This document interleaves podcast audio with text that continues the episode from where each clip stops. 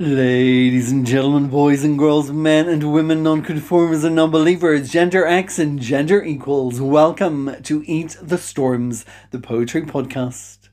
My name is Damien B. Donnelly, and I'm your host for the next 40 minutes or so. So, if this is not your first time tuning in, then thank you so much for continuing the journey with us as we travel the poetic globe from the comforts of our armchairs. And if this is your first time, then thank you so much, and I hope you enjoyed the show.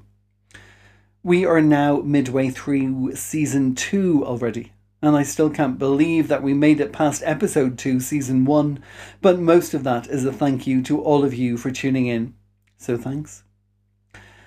Let's start today's show with a thank you to last week's guests when we had our very special episode looking at poetry in Ireland with Kathy Carson, Kathy Darcy, Roisin Neachtain, Mairead Carroll, Linda McKenna and Luke Morgan, and my musical stars Daria and Matthew Shields. On Thursday of this week, it was World Book Day, so congratulations to everyone who had a book come out this year, and a huge shout out to my publisher Mark Davidson of the Hedgehog Poetry Press, who published both my debut pamphlet, Eat the Storms, and my recent Stickleback micro collection. Also, this week, as a cheeky side note, I was honoured to be the featured poet in the Spotlight series on the Poets Directory, created by the editor of Nine Pens Press, Colin Bancroft, fellow poet and author of Collection Impermanence. So, thank you so much for that. And if you're a poet, then please check out the Poets Directory, as this is a one stop shop for everything you need to know about poetry, your fellow poets, submissions, and everything else. Okay, on today's show, we have three extraordinary poets joining me. So, enough of this chit chat. We have a show that awaits us full of stealing moons, spiders, and jellyfish, rewritten histories, and the odd succulent. So, let's go eat those storms.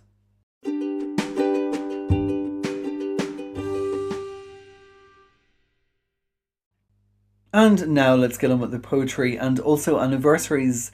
As it is almost St. Patrick's Day here in Ireland, that means it is also the anniversary of our first lockdown.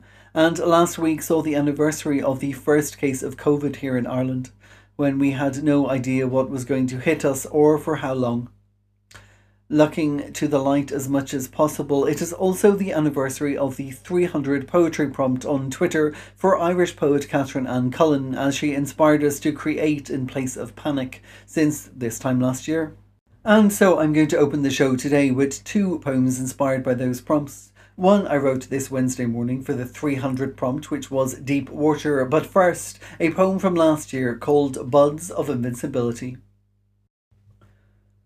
Notes multiply under the orange blossom moon. We pour music into cups, and songs sprout from rose trees that have yet to bend towards the bud, while daisies turn noisy in the far field as the grass orchestrates the dawn's chorus, and petals tremble in the wake of all that once shivered in the stillness. Clouds melt like warm snow beneath our imagination. We wear it like candy and when we eat it, we grow giddy, and gravity gives way to the illusion that we too can rise from this heavy earth. Drowning dust blazing a distance into our trail as we pat the sun with our smiles, and that orange moon melts into a melody we can taste on our tongues while our weary eyes close for a while. In a slumber the gods have created to cradle our chaos. Notes multiply. In back gardens where invincibility comes to conquer all that needs distance and all that is disease.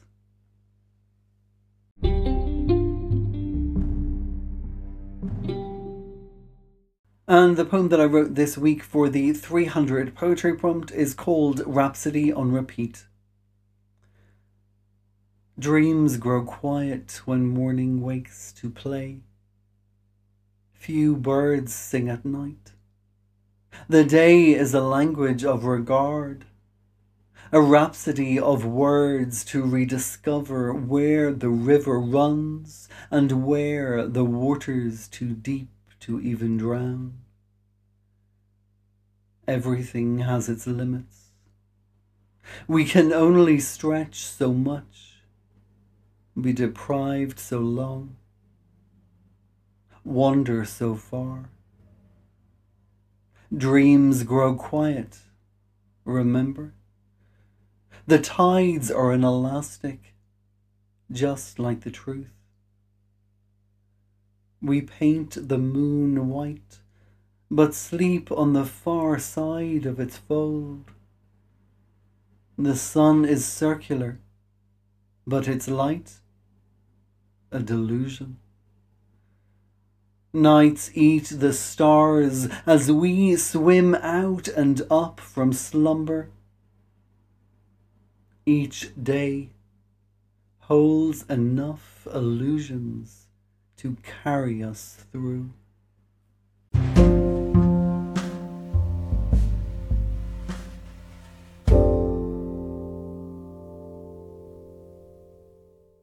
Our first guest on today's show will be no stranger to you if you've spent an evening in the glorious company of the Cheltenham Poetry Festival, as she is responsible for their fundraising strategy, planning, programming, and delivering some fantastic poetry. This Gloucestershire Poets First collection was called Owl Unbound and it was published in October 2020 by Indigo Dreams. She has been published in print and online, including Ink, Sweat and Tears, The Curlew, Dreamcatcher, and The Dawntreader, and she also appeared in the anthology Grandchildren of Albion. Her long poem for voices called Fool's Paradise received the Electronic Publishing Industries Coalition Award for Best Poetry ebook in 2013. Please welcome to the podcast Zoe Brooks.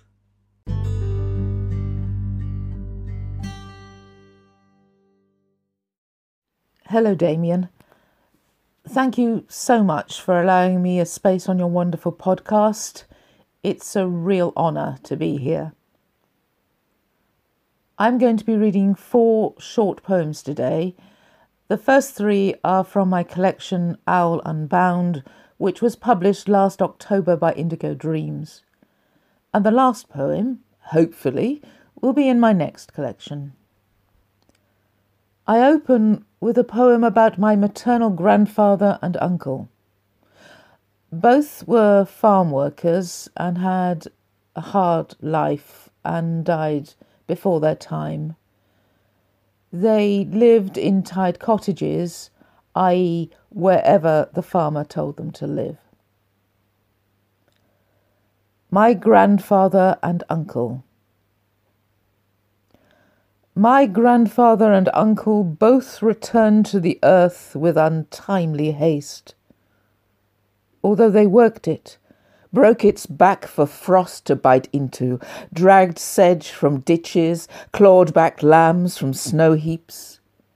They did not inherit it, unless it was in the length and width of a man's form.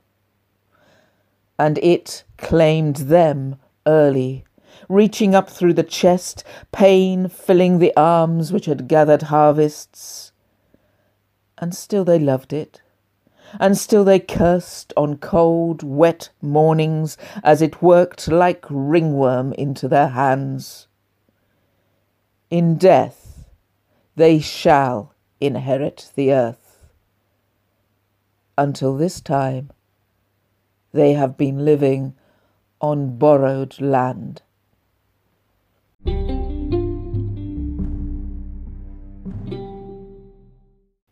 In the second poem, we move from death to the very beginning of life. It is dedicated to my then unborn son. Ultrasound. Refracted by water, like a silver fish, not pausing beneath sounds, turning which way? Through darkness, through warm waters, and the constant beat of my heart, you flash fast.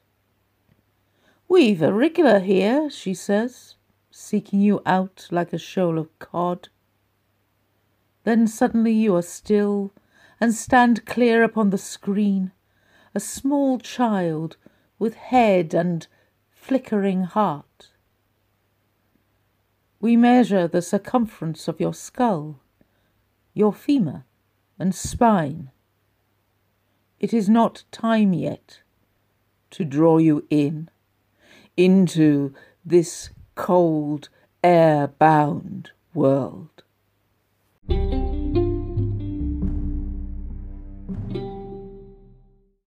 I have always had a liking for magic realism. I sometimes use it, as I do in my next poem, to explore and amplify a theme. In this case, about a one sided relationship. A theft. I stole the moon last night, shoved it up my sleeve, and slipped away home. It swims in the bowl like a fat goldfish, quietly circling. The news anchor announces its disappearance. The screen shifts to beaches unwashed, to surfers bereft. But in my room, the water rises and falls, lapping at the glass rim, and I feel the tide of blood rush in my veins. You look up at the screen and then away again. You do not see the light flooding the room, nor the moths battering the window. I stole the moon for you, but you did not even notice.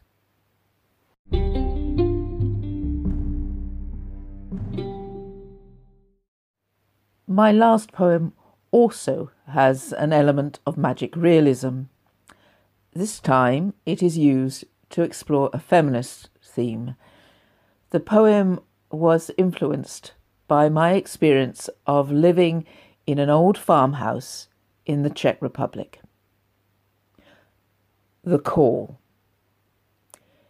You want me to stay a hearthkeeper, a filler of stoves and a bearer of logs but the forest calls, and all the small unspoken things living there listen. You want me to be a guard dog, a liar by the fire. You place dead meat in bowls to comfort me.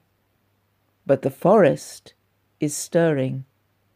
Can't you feel its mossy paws rising up the walls? Can't you hear it? It scuttles in the attic and leaps on nesting mice, tears their little limbs and chomps on innards. You try to keep out its cold, but the roof insulation is red with the death of vermin. As you pull the rug over your head, I feel my tail grow bushy, my snout lengthen, my teeth turn iron. In the morning, you will find my bed empty. Open the door and follow my trail if you dare. Follow it up the hill where the track skirts the ruined farm, with windows black as the mouth of a gap toothed hag. Follow it past the heavy cows to where the snow will not melt, in the shadow of the birch trees, to the edge of the forest. I am waiting for you there.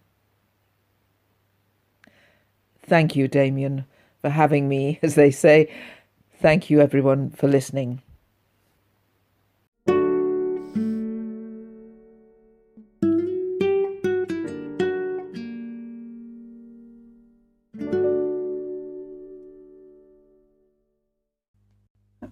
The next two poems I'm going to share with you now, I wrote last year during our first lockdown, but they were inspired by those days where you could travel. And these two particular poems were inspired by a trip I took with some friends to Joshua Park when I was in Palm Springs celebrating a friend's birthday a few years ago. Good Day. They call it Good Friday. Mom initiates the conversation early for fish and chips, and somewhere, not far from subconscious, I hear a church and its pressure leaning in on her sudden sway for the taste of something fishy, less meaty.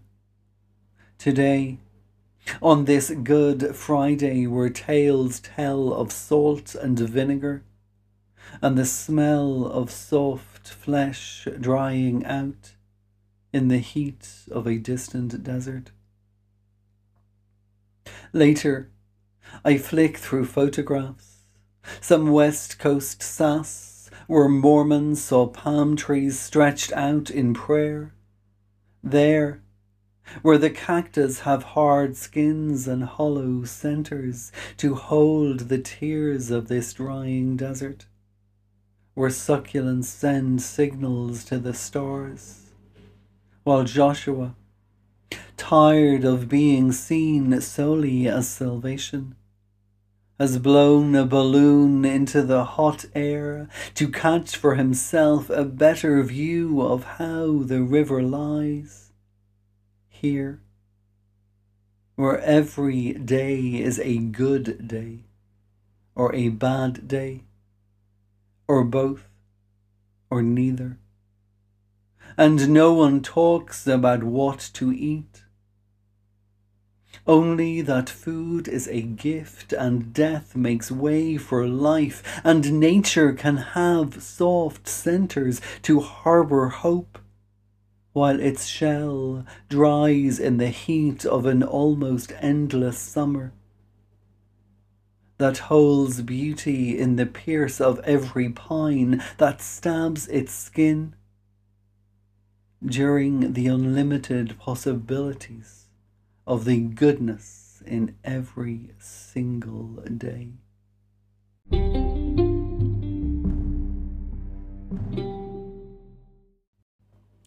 And the second poem is called Spine. Sometimes it's helpful to be hollow in order to explain where we store all the tears we'll need later on when the desert leaves us desiccated. We establish ourselves without thought. In valleys where no one can save us from the stings of our own spines too far from the city's sidewalks, which there are aids for all ailments on offer at every corner of convenience. But having city soft skin can be inconvenient also. A cactus learns to adapt to its environment, whether adopted indoors or deserted. Cities don't leave room for storage or consideration for the things we'll need to console ourselves with later. Sometimes it's helpful to be hollow so we can have some room later on to decide on where best to place our spines.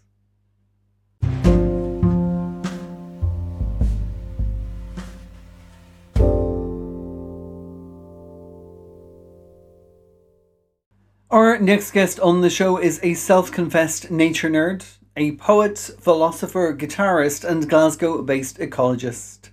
His poem Dunmore was in one of my favourite anthologies last year, Black Poetry's Deep Time Volume 2, a poem which you can hear him reading on his own YouTube channel along with some stunning guitar playing, ranging from Bach to William Byrd. And when not distracted by his two children, he likes playing that guitar, writing poems, and studying tiny things. Please enjoy the poetry of Andy McGregor.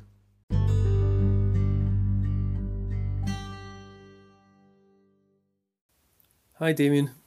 Thanks so much for having me on your podcast. As an ecologist by profession, nature inevitably features in a lot of my writing, probably most of it. Even my love poems tend to be framed by nature in some way or another. This first poem kind of speaks to the inspiration I get from nature, although ostensibly it promises to stay silent.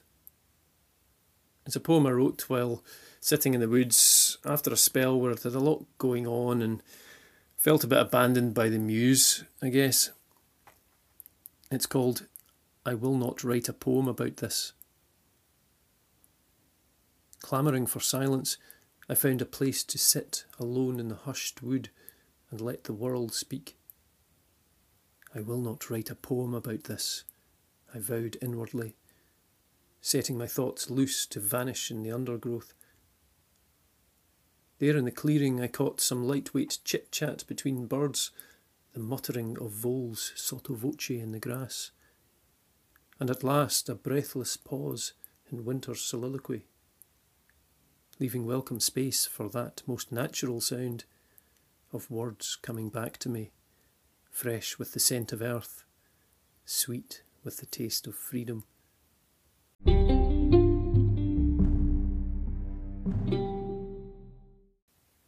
My love of nature has been there since I was a wee boy, and I was always especially fascinated by tiny creeping things. I still am, and so many of my poems are sketches of or meditations on odd creatures. I'll read you a few short ones.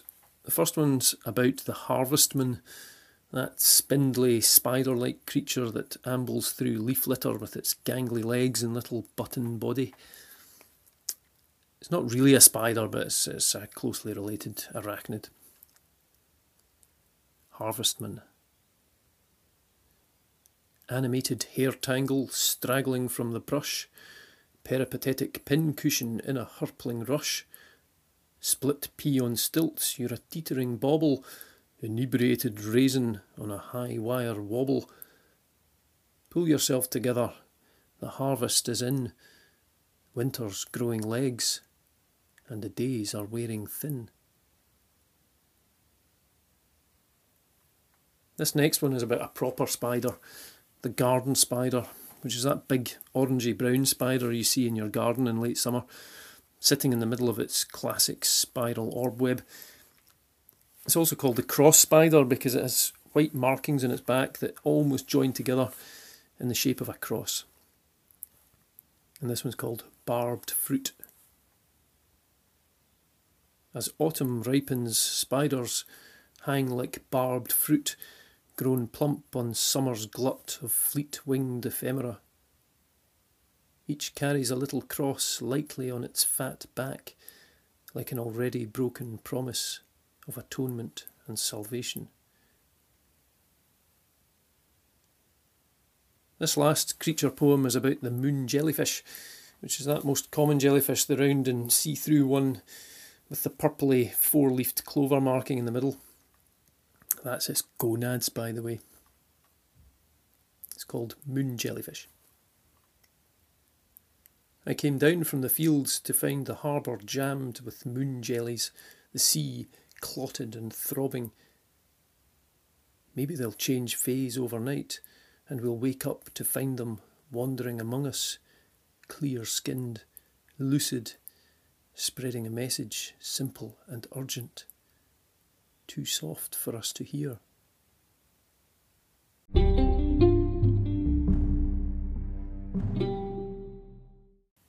It's not all spiders and sea creatures.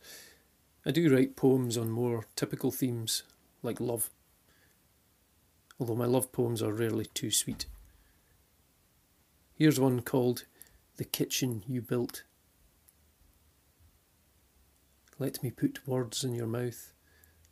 Savour them, even the bitter ones, for I have kept them a long time, softening like plums in cognac, or hanging there, black as chipotles, in the kitchen you built, with the salt of your love and the sharpness of your tongue.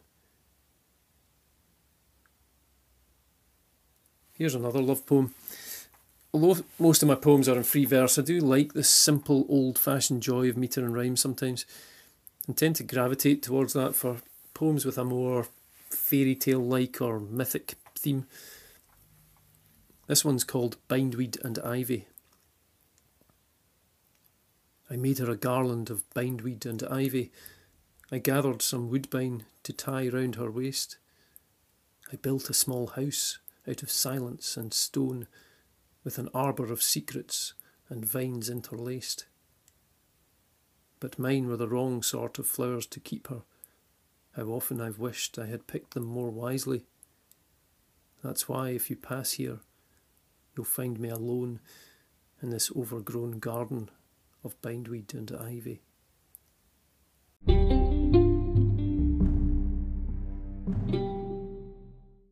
Not to end on a melancholy note, I do like to lob in the occasional bit of whimsy, just for light relief. Here's a couple of short examples. This first one is called Sinkhole. I woke at midnight to find the sinkhole in the attic had deepened and filled with the clearest black water. Lured by flashes fathoms down, I dived in and swam lazily among phosphorescent squid and plankton with kind eyes. This explains the damp patch on the kitchen ceiling.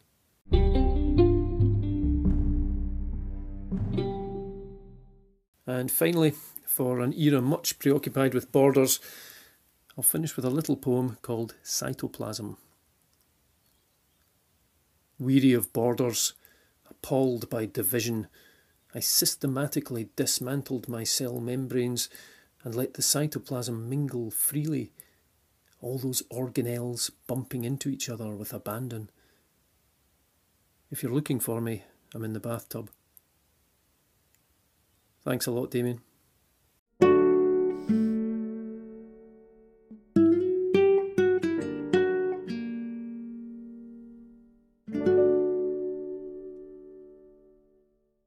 Thank you very much, Andy. Although before we let Andy go, you know I can't resist a little musical interlude, and I did mention in his introduction that Andy does play the guitar.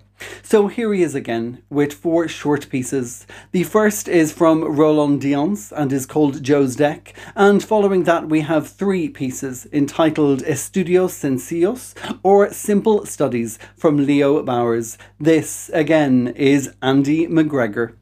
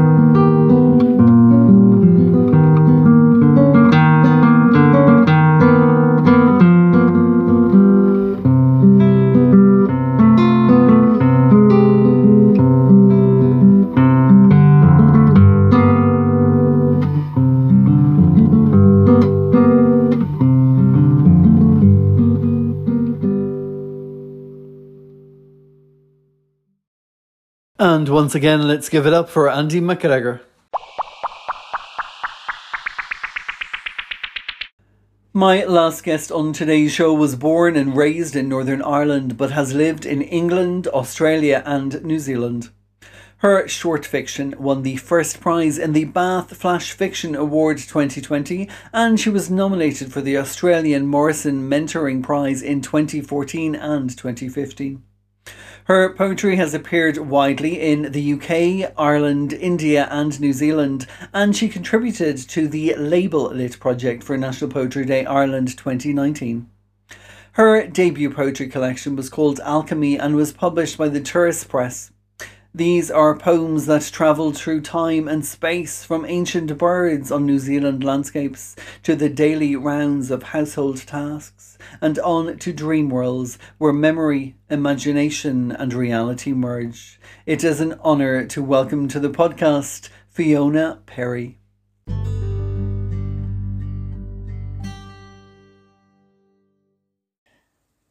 Poetry to me is an attempt to put into words what is almost impossible to put into words.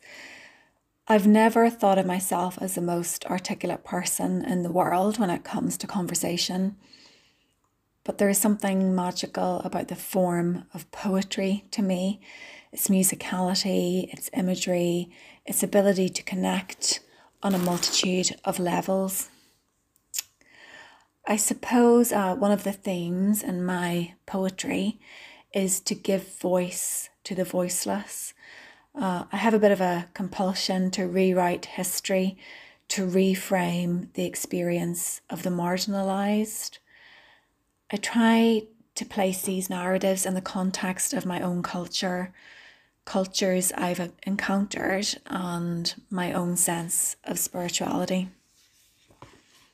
This poem is called St. Rumble's Well, and it's in memory of the Tuam babies. I was born in a field blazing with corncrake call, a seed released from its casement. The hedgerows ripped from top to bottom when I burst into the light, entered the grass agora, the humming meadow. I became a pebble by virtue of my swaddling clothes, the still nugget in the stream, perturbed by nothing except the hidden whirlpool in my throat, compelling me to shout toothlessly, I am, I am, I am. On my second day, more words flew out into the spotless blue, like so many startled starlings. I asked my parents to wash me in a baptismal font while I mused aloud on the Trinitarian nature of God. Soon I grew accustomed to the look of wonderment on adult faces. On my third day, after a word perfect rec- recitation of the Sermon on the Mount, I informed an ever growing congregation of my impending departure mere hours away. The scent of ladies' bedstraw and marjoram coddling me to sleep against the rise and fall of my mother's soft sobbing. I saw water locked underground, gleaming like mercury, near my future burial site. I knew to swim through it into a well, floating higher, lifted and tossed like a paper boat in, by the whispering waves of a baby chorus. Did you do it? Did you speak for us? Did you tell the faithful, all the priests and cardinals? Whoso shall hurt one of these little ones, it were better for him that a millstone were hanged about his neck and that he were drowned in the depth of the sea. Solemnly, I told my tiny brothers and sisters, our stories have been infused in raindrops. They run like hounds in the rivers and oceans, sit tight as unexploded bombs in still water. Hold on, because a tsunami of mother's tears is forming and it will right all wrongs.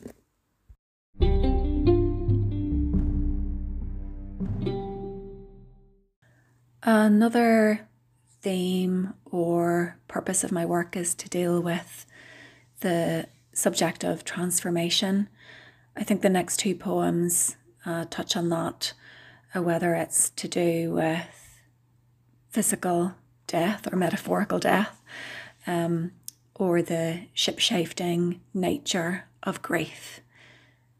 This poem is called Mirrors. Every nook of the house has transformed, so when he asks for the mirrors to be covered, I scavenge for blankets and towels. Downstairs, memories are already leaping into the living room like spider monkeys. For now, you are trapped beyond the veil, screened by a pastel cot quilt, a young woman emerging from bog ferns, the steam of your breath rising above your head like the plume of a funeral procession pony.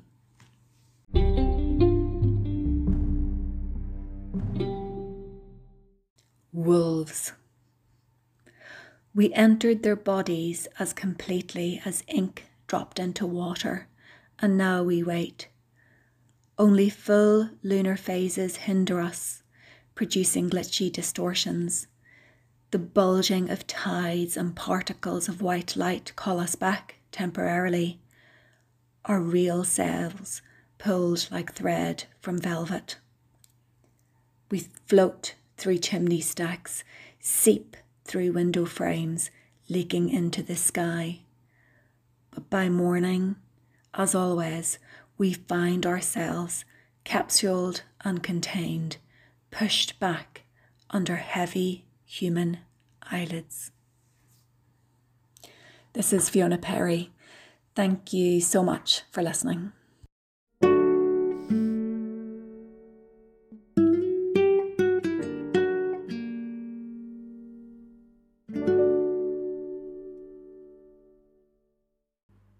For the final poem on today's show, I'm going to share with you a Paris poem from the Paris Poetry Collection I'm currently working on.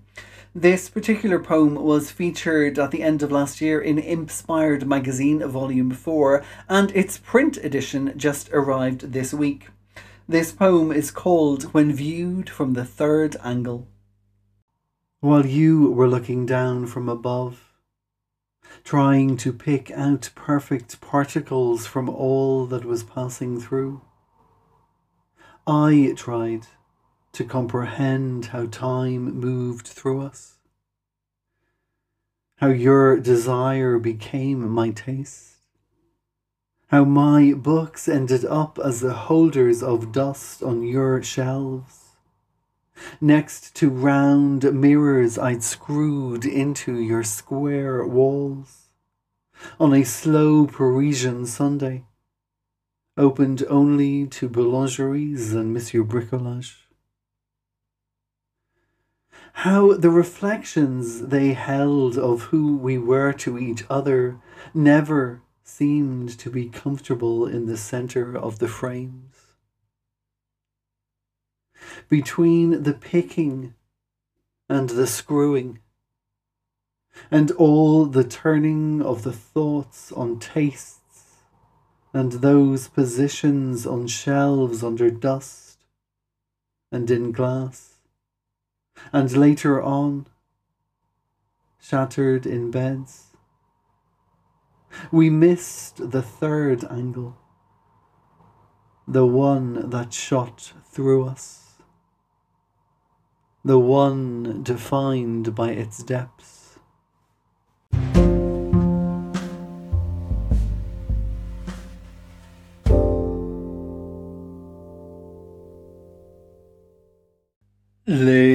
Gentlemen, boys and girls, men and women, nonconformers and non-believers, gender X and gender equals, we have reached the end of another episode of Eat the Storms, the poetry podcast. Thank you so much for joining us here today. I have been your host, Damien B. Donnelly, and today's guests have been Zoe Brooks, Andy McGregor, and Fiona Perry. For details of all my guests, please head over to www.eatthestorms.com, click on the podcast section, and there you will find a blog post to go with every episode. This was episode 7, season 2. If you want to come and take part in the show, please drop me an email at eatthestorms at yahoo.com. I always love to hear from you and love it even more when poets want to join me here on the show.